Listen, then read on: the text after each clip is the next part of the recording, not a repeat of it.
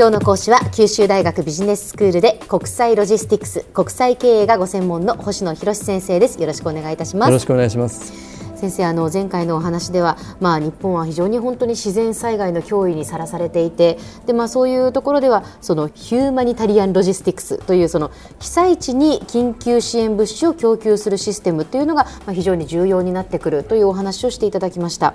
でまあ、あのその被災地にとって何が必要か被災者にとって何が必要かというものを外部から供給するプッシュ型の支援システムでこれに関して今回の熊本地震ではあの比較的その今までの災害に比べてうまくいったんではないかという話だったですね、はい、その通りです、ええ、あの東日本大震災の時にはやはりあの地震とその後の津波ということでですねまた被災地があまりにも広いエリアだったためにいろんな問題があったわけです。例えば1つ目がこう被災者の情報が把握できない。どこに誰がいてどういうものを求めているかわからない。で道路などのこうインフラが破壊されて分断されていたあるいはトラックなどのこう輸送手段がなかったこと物流業者がもう機能できない状態で。でさらにはですね全国からの善意の救援物資が無差別に送られたためにかえって混乱に拍車をかけたということがあったと思うんですね。それに比べれば今回の熊本地震はあの地域的には比較的あの限定されてたことでとあと学習効果もあると思うんですけどかなり改善されているというふうには感じたんです。うん。あの先生、実際にその益城町ですとかその熊本市の東部ですとか、まあ、被災地をずっとこう歩いてこられたということですけれどもじゃあ一方で今までと変わっていないなっていうこういうところが問題だなっていうのはどういうところだったですか、うん、そうですねあの今回ですね公共交通機関が全く止まってしまったんで毎日現地に20キロぐらいは歩き回ってたんですけど。ヒッチハイクもしましたし。そうですはい、でそんなところでも現実っていうのをこう目にしたんですけど、えー、残念ながら改善するべき点もいくつも目に入ったんですよね、えー、3つ挙げるとすれば、はい、1つ目が需要と供給のギャップっていうこと。で2つ目が、まあ、緊急支援物資の管理に関する専門性っていうことで3つ目が情報の共有をするシステム化の必要性っていうこの3つぐらいなんですね。一つ一つこう話をしたいと思うんですけど、はい、あの1つ目の需要と供給のギャップですけれども、うん、被災地では実際に必要するものを調達して供給するものをプル型っていうわけですけれども今回はそうではなくてプッシュ型の支援システムだったわけですね。つまり必要と考えられるものを外部で調達をして供給するシステムなんですけどももうそうなるとですね本当に必要なものが必要なところに供給されないっていう問題が出てくるわけですよね。であるいは地域に偏在をしてしまう。つまり同じ品目が集中して特定の避難所に送られてしまうかと思うとあの避難者が本当に必要とされているものが十分に供給されないということもいろんな場所で発生したんですよね、実際に。あの今回、やっぱり SNS を通してそういう情報というのがこうたくさん拡散されたわけですけれどもやはりその支援物資がきちんとこう行き届いていてむしろその支援物資がその余っているという状況がある一方で、はい、その全く届かないっていうそういう声もありましたよね。ありましたよね、えー、非常にやはり偏りが生じたってことなんですね。でこれが一つ目のやはり需要と供給のギャップかなりの量が送られてたはずなのに、はい、必要なものが必要なところに届いてなかったっていう問題です。で2つ目がですね緊急支援物資のその管理に関する専門性なんですけど、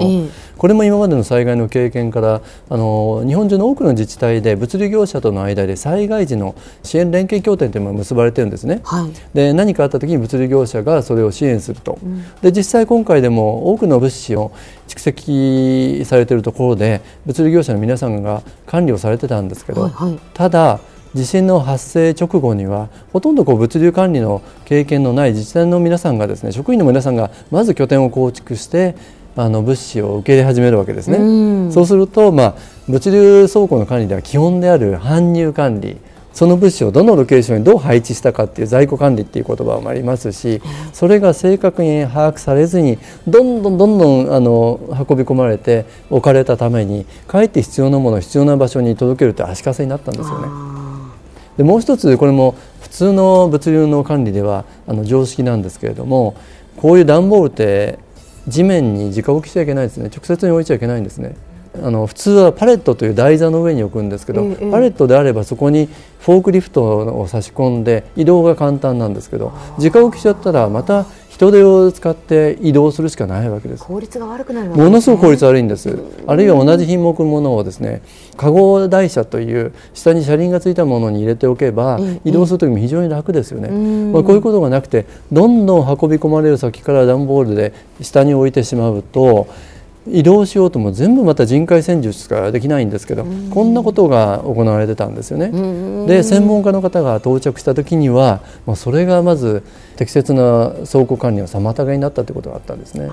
そうだったんですねしかしどうしてもやっぱりそのじゃ地震が起きた直後災害が起きた直後というのはその専門ではない職員がそういうことをしなければならないという状況になりますよね。そのですよね。だからこれやむを得ないことなんですけど、そうした時にどうしたらいいのかって初動の状態からなんとかこうやっぱり専門家の手に委ねられないかっていうところですよね。まあこれ今後の課題です。そうですね。はい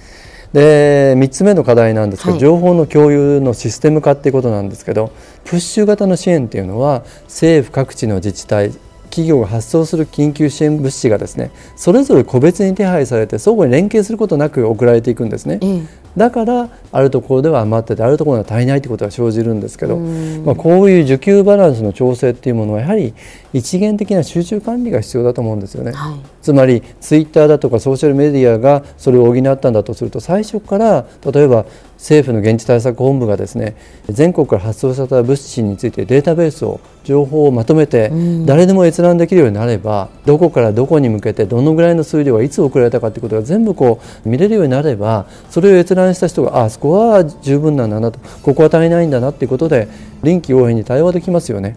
こういうやはりことをしていくべきじゃないかなって思うんですね。そうですね。どうやって情報を共有していくかっていうことですね。はいでは先生今日のまとめをお願いします。はい。えー、今回の熊本地震の際の緊急支援の物資の供給について需要と供給のギャップが生じてたこと物資の管理の専門性の問題それと情報の共有というシステム化の遅れっていうものが非常にこう目についたんですけれども、うん、これは過去の災害でもそうですし今回の熊本地震の例からこういったことに対する対応ということをですね今後にあのぜひぜひしていただきたいなというふうに感じました。うんいつ何時その起こるかわからないその自然災害ですから、はい、そうなんです。早急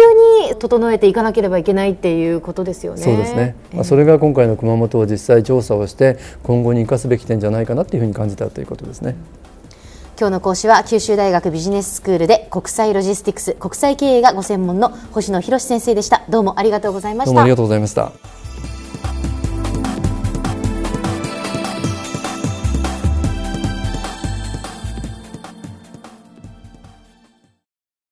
ゾクゾクグイグイメラメラつながる。ゾワゾワハラハラメキメキつながるズキズキ。モワモワホカホカつながる。キリキリ。ザワザワキュンキュン。ガンガン。ワクワク。ウズウズドキドキ。ルンルンバクバク。九州人のいろんな気持ちつなげます。九州から輝こう。キラキラつながる。 QTnet